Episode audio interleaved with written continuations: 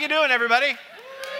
Yeah, so here's the deal. We're kind of in the new auditorium, which is kind of cool, and some of the technology has not yet reached shalom, okay? So we just need to pray for that. We did um, extend our intermission, if you noticed, from five minutes to eight minutes. And what this means is that when the nursery workers rise up against me because we went three minutes long, you all are my witnesses. It wasn't my fault, okay? There we go. Because those babies get crazy yeah, yeah, yeah, yeah, yeah. So, anyway, um, I was going to start uh, with a movie clip today from one of my favorite movies of all time, Back to the Future 2. Who's with me on this? You know the movie? Yeah, I mean, it, to me, it's practically the perfect movie. You've got Marty McFly, Biff Tannen, Doc Brown, 1.21 gigawatts, exactly. I mean, that, it's a great movie. And I, for me, I think cinematic excellence peaked in the mid 1980s, okay? And if you're a millennial, I'm sorry, you just missed it, all right? Uh, but actually, this summer, I was in a Walmart in a little town in the mountains of North Carolina called Spruce Pine and it was raining. So I was trying to kill time with my kids. I took them to the toy section. And as we came out of the toy section, there was one of those DVD bins with all the loser DVDs in it, you know what I'm talking about, that no one wants. And I look in there, and I mean, like a ray of sunshine from heaven, friends, a Back to the Future trilogy for $17, as in all three of them. And my second kid, Parker, looked at me and said, Dad, what's that? And I realized I am a failure as a parent. And so we bought it. I didn't even call my wife. We just did it. We bought it. I know, right? And so we watched these movies and they learned words they had never heard before. And that was because it was the 80s and that was the deal. But the scene I wanted to show you was the opening scene of Back to the Future 2, where Marty and his girlfriend Jennifer are standing in front of their garage looking at the new truck. Some of you are with me, some of you are like totally lost. That's okay. When all of a sudden, Doc Brown swings in, knocks over trash cans with his time traveling DeLorean. And he gets out, he tells them he's actually just returned from the future and he needs to take them back to the future because, well, they're fine in the future. They get married, everything's great, but their kids, something has to be done about their kids. And as the movie unfolds, we find out there was a moment in their lives when their life split off into a very destructive trajectory. There was a moment when everything started to go south. And so Doc Brown wants to give Marty and Jennifer a chance to do things over with regards to their kids, to do things right. And it's a great, great premise for a movie, and you all should watch it tonight. I promise, right? Yeah. But it's also a great launch pad for us today because I'm convinced that all of us have moments we wish we could do over. And this is where you do the Christian moo, mm, like that. Give it a try. Yeah, that's how that goes, right? Maybe we did something, we acted, and we wished we hadn't acted. Maybe we didn't do something, we stood by the sidelines when something happened and we could have intervened and we didn't and we still think about it. Maybe we compromised on something that we knew we shouldn't, and we've been paying the price ever since. And if we had access to a time machine, and that's where we would go. More than a few of us have whole seasons of life we wish we could do over. We got hurt and then subsequently hurt other people because we were operating out of the hurt done to us. Or maybe we developed a habit in response to the hurt that one day at a time took us to a place where we never wanted to be. And this can be true financially, this can be true relationally, this can be true physically, this can be true spiritually. And when we look back at the timeline of our lives, it's almost like if we're thinking about it, we know the moment when like the timeline veered off, just like Doc Brown. I brought a screenshot. This is where he's talking to them about where everything sort of went south. Isn't that great? Kind of looks like a film noir movie. Look, I brought French up. There we go. Yeah. So, yeah, we all have those moments when we look back and we can see the moment when the trouble started. All of which brings me to a great question, which y'all should talk about over burritos at lunch. And don't everybody go for burritos, there'd be a long line. But okay, here's the question If you had a time traveling DeLorean, what moment of your life would you return to in order to change history? What would it be for you? And it's a great question, but if we're honest, we know we can't go back. We can only learn from our mistakes in the past and try to do better moving forward. And that, friends, is what this series is all about. We're in week four of a series called Creating Your Future, and it revolves around a question that I first showed you in the tent. It seems like so long ago, but it wasn't, right? Uh, the question goes like this What do you want? What do you want? We said we all have an answer to that question, but often the first thing that surfaces isn't always the best thing that surfaces. We've noted so far that what you want naturally in life isn't often what you want ultimately in life. What you want ultimately in life are, are, are things, matters of character, things like being a person of integrity, being a person of generosity, being a, a person who is a force for good on planet Earth. That's what we want for ourselves in the end. And often what we want in a moment actually moves us away from that goal. We've also discovered last week, and, and, this surprised a whole bunch of us, especially if you grew up in church, but God actually wants for you the same things you ultimately want for you. And He's actually offered to partner with you to build your preferred future. Your preferred future happens when you submit your will in a moment to His will for you in that moment. And every time you do that, and it's, it's a rhythm of life, but every time you do that, you take a step towards building your preferred future. You say to God, I will do what you want me to do, even when I don't want to. Even when it doesn't make sense to me, even when my heart is telling me to trust it, even then, I will trust you. And that seems crazy for so many of us until we consider the fact that our heart has so often betrayed us. Something that felt like a good idea in that moment didn't, in the end, end up being a good idea. So, so far in this series, we've been working a bit abstractly, and I've given you some really interesting things to think about. I keep running into you guys at like Starbucks and Meijer, and you're like, this stuff has just been so helpful as I think about my life. And maybe you've even felt challenged to make some massive changes in your life. But today, what I want to do is talk to you about how you can activate that potential for positive change in your life, I want to talk to you about how to get from here or your present reality to there, wherever it is you want to go. That's why I titled the talk From Here to There. I was really excited about it. I don't know if you were, but I was. It was a good week for me with the title thing, right? Yeah. So, how do you move from here to there? How do you move from where you are to where you want to be? So, with our time today, I want to explore one of my favorite passages in the New Testament. And if you've been around here at all, you know, man, that dude has a lot of favorite passages in the New Testament. But, but fear not. See, that goes with the turf, right? That's a good thing if your pastor likes the Bible, generally speaking. So um, I love this passage because it's so incredibly practical and incredibly true.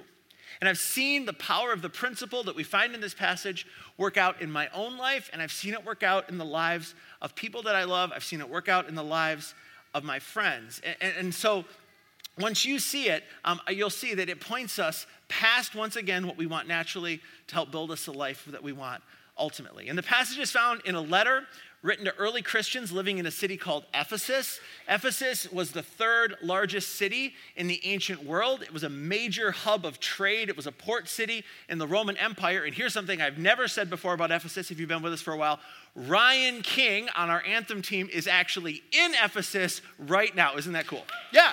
So, um, yeah, so we'll be praying for him. The whole currency thing's a little scary, but that's okay. He's having a good time. And uh, he is gathering a whole bunch of stuff. And actually, in two weeks, he will be on this stage on Sunday morning, unleashing upon you. So it's going to be like a fire hose because he's learning some really cool stuff. But anyway, uh, Ephesus was a major port city in the ancient world. Consequently, it was a minefield of temptation for the people who lived there. This is a picture of the market or the agora in Ephesus. It was the size of two football fields. This is in the ancient world. You could buy anything in the markets of Ephesus. You could even buy people in the markets of Ephesus. It was the center for the slave trade for the Roman Empire.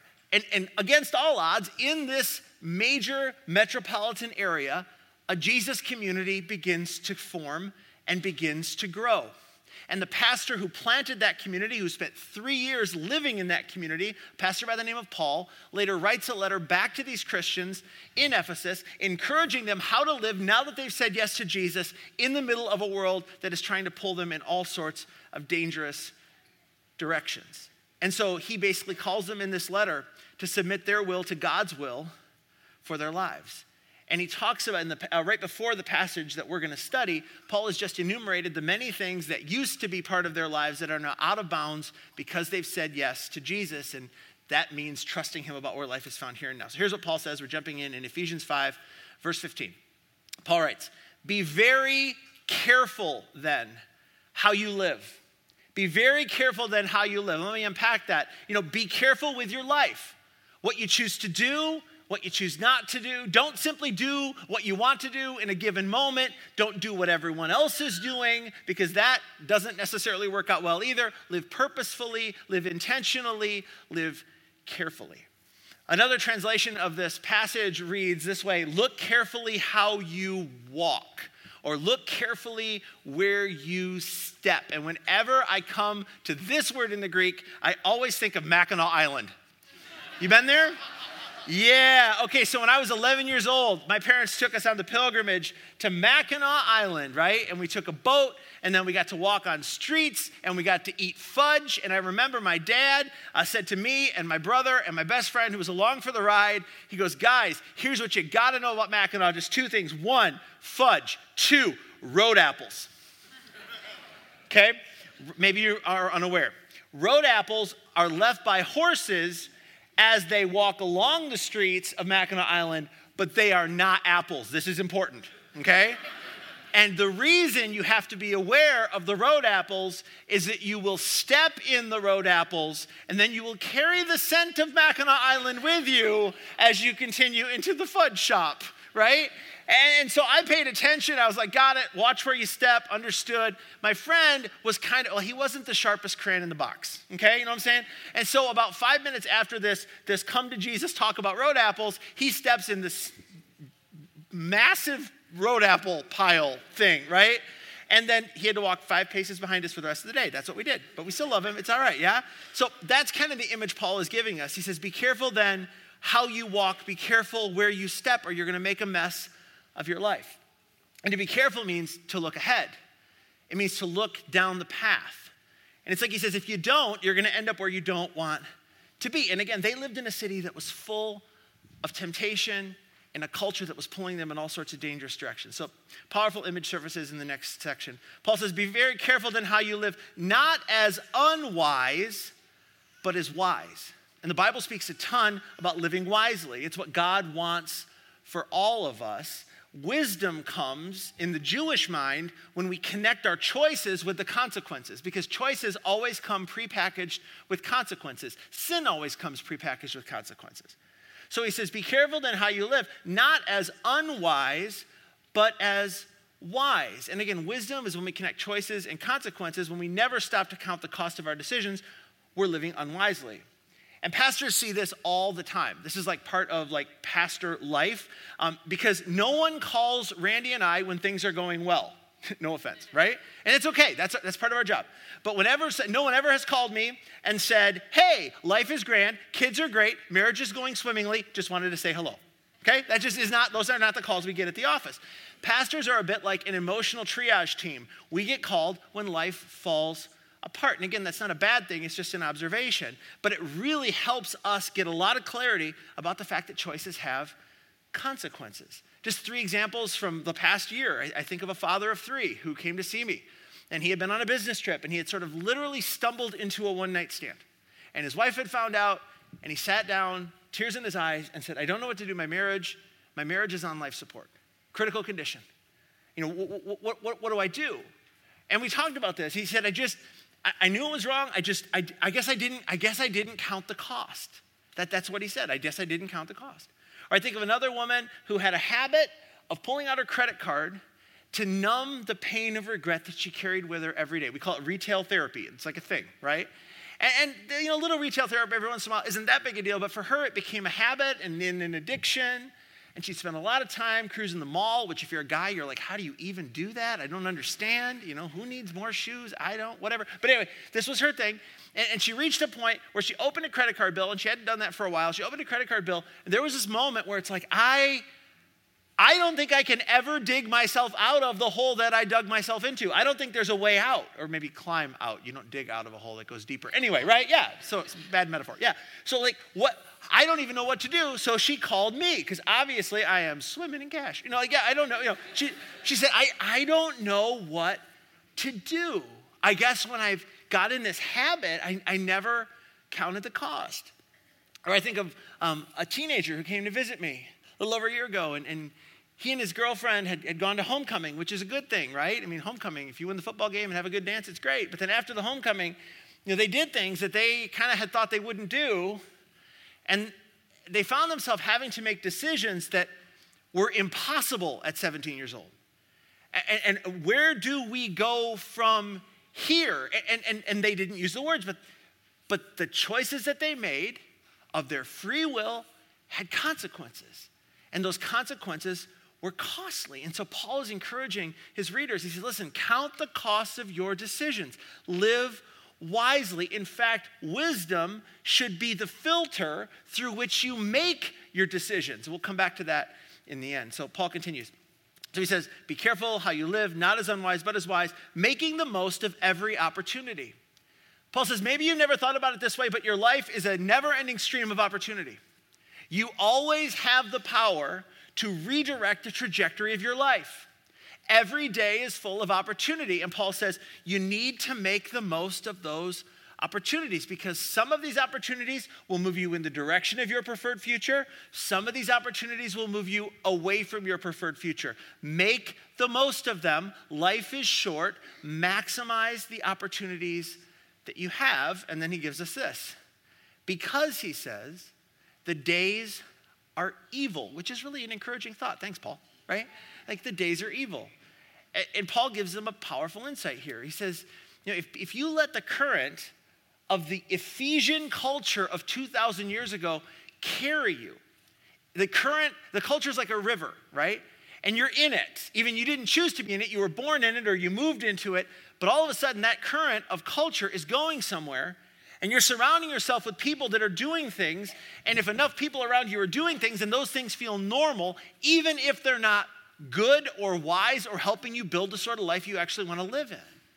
So he says, be very careful. The days are evil. And if you just sort of don't think about it and drift along in culture, pick up your feet and let the current carry you, you're going to end up somewhere you probably don't want to be.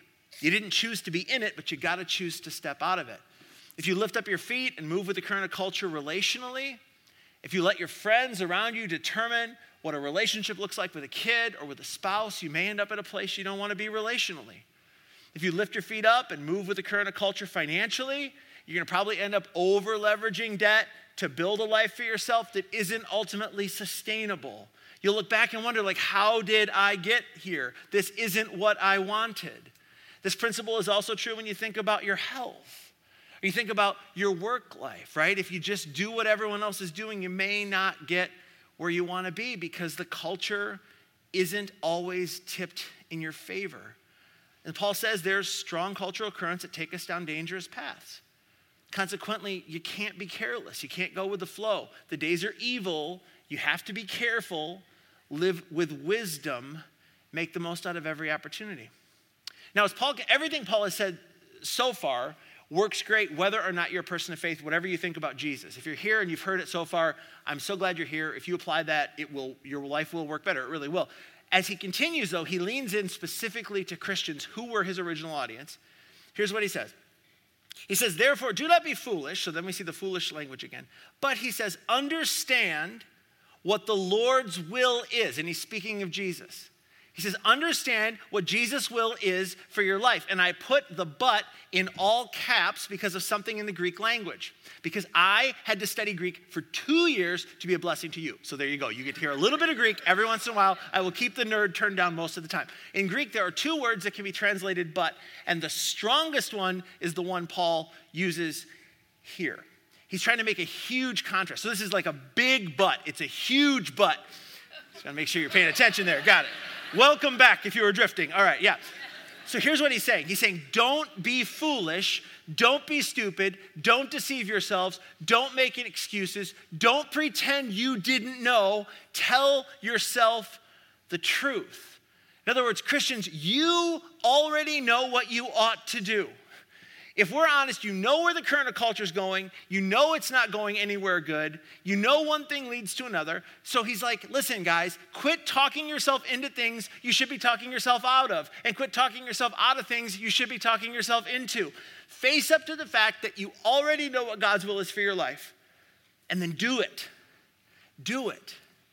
Now, that, that's the section of verses I want to explore with you today, but I want to spin back a verse because I want to land by looking at something we hinted at before. I think the thrust of what Paul is trying to say is in verse 15. He says this Be very careful then how you live, not as unwise, but as wise.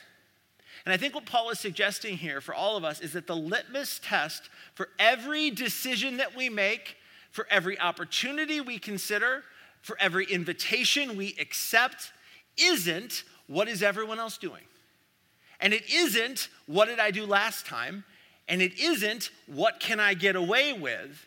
Instead, the question that he suggests, that I think would be brilliant for us all to employ on a regular basis, the question he suggests that should be the filter for everything you do, it goes like this What is the wise thing for me to do?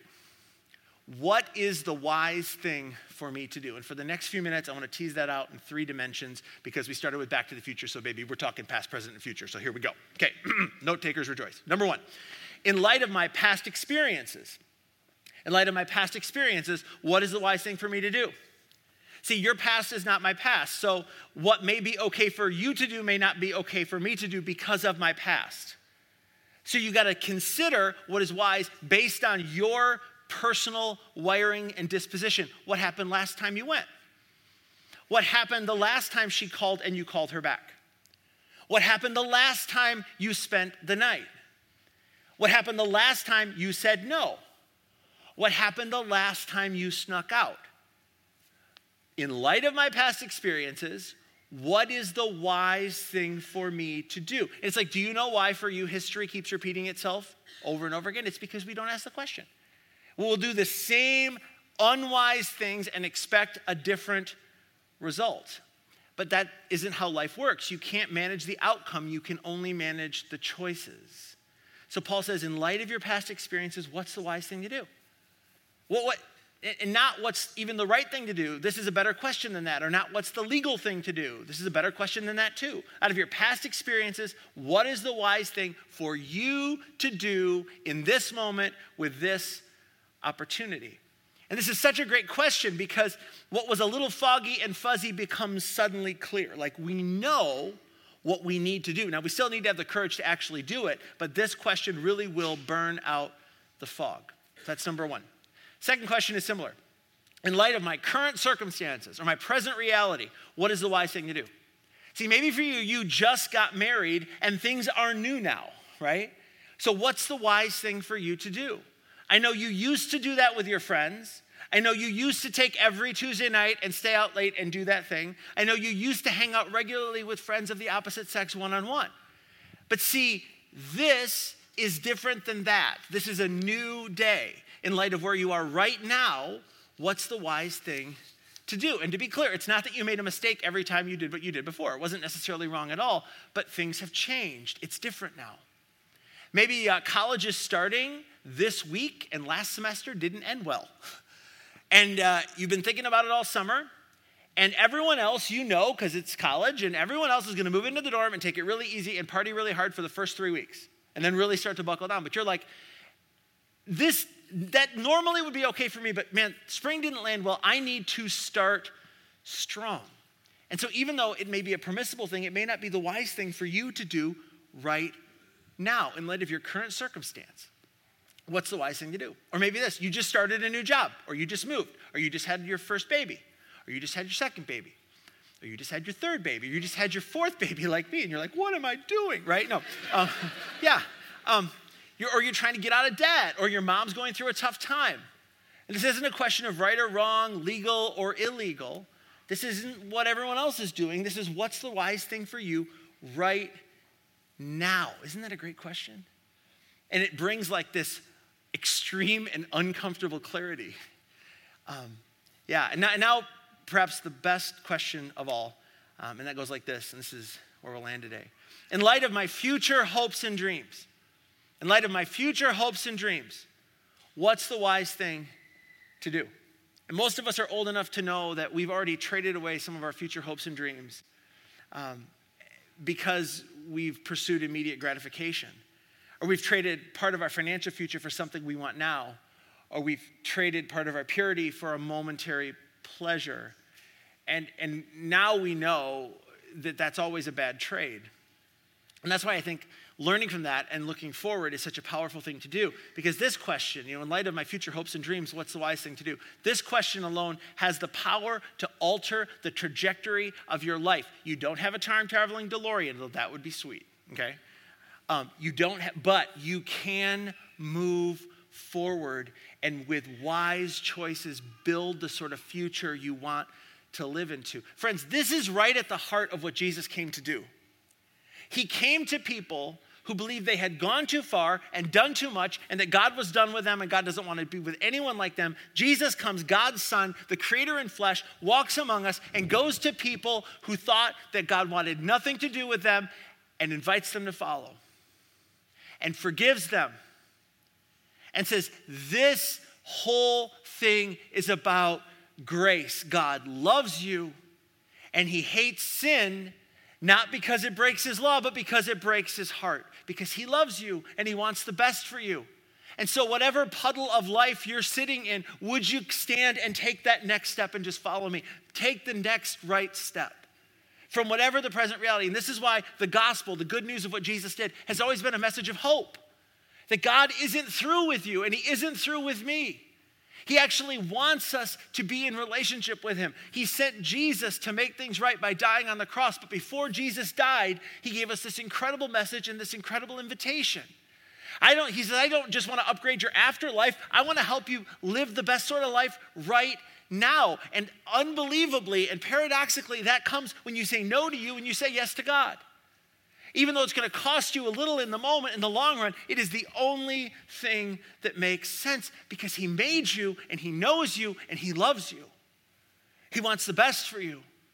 So, not only in light of your future hopes and dreams, but in light of God's ultimate hopes and dreams for you, and they are ultimately the same, what is the wise thing to do?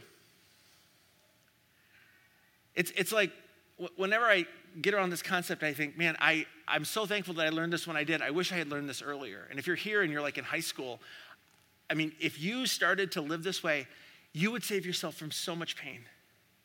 And there will be moments that you feel like it's costing you so much, but I'm telling you, I'm telling you, it's always worth it to follow God. Always worth it to follow God. And if you're ever fuzzy on it, just talk to your parents, talk to your grandparents. I mean, I know they were perfect. That was a joke, right? But just talk to them and say, hey, what's the worst thing? What's your greatest regret? And parents, they just, they, you they have permission to ask. You can always dodge it, but there you go, right? What's your greatest regret? And learn from those of us who've gone before you. If you learn to ask this question, you'd be better, you'll be better off financially, you'll be better off emotionally, you'll be better off ethically. See, that, that, and again, that's, that's what God, that's what God wants for you. I'll land with our big idea for today goes like this Your preferred future is built one wise decision at a time. And wherever you find yourself this morning, you need to know that your Heavenly Father has a plan for you moving forward. And you haven't disqualified yourself. It just starts by getting up from the puddle of life that you're in, maybe asking for some help, and then moving. Would you stand? I'll close us in prayer.